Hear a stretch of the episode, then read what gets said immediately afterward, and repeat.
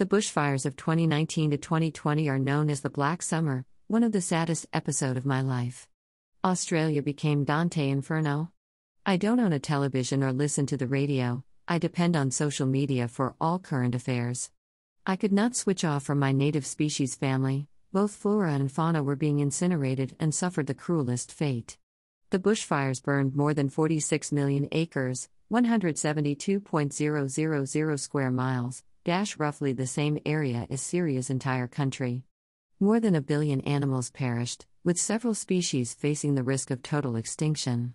For example, in NSW, we lost more than a third of the koala population. Loss of habitat impacts species recovery. Smoke from the fires darkened the sky of New Zealand and continued to circle the globe for three months. At the time, I had a personal blog on Facebook called Bugglewenna, Caring and Sharing. I stopped posting graphics and stories of animals out of deep sadness. I started a fundraiser on Facebook to support volunteers on the front line taking care of animals caught inside a furnace with no escape. Only one person donated, which made my sadness deeper. I am still grieving in spirit for the destruction caused by this unprecedented superfire. I have visited the dimension of the plant kingdom while in a sleeping state.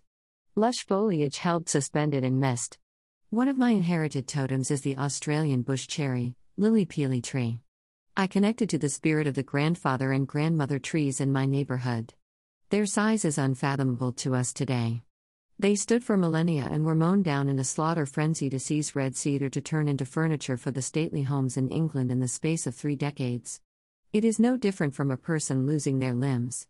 They can still feel an itch where no foot is present to scratch.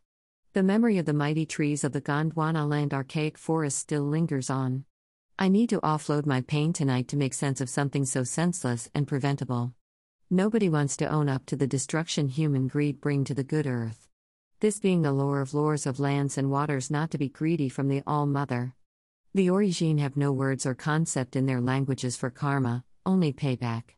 Every indecent act in history towards the innocent of the earth is on record. I have to tell it like it is, and it is genuine authenticated truth, there is no other way to put it from where I stand. In the end, it is all about the good people who care and share and mean it. Born to live dash.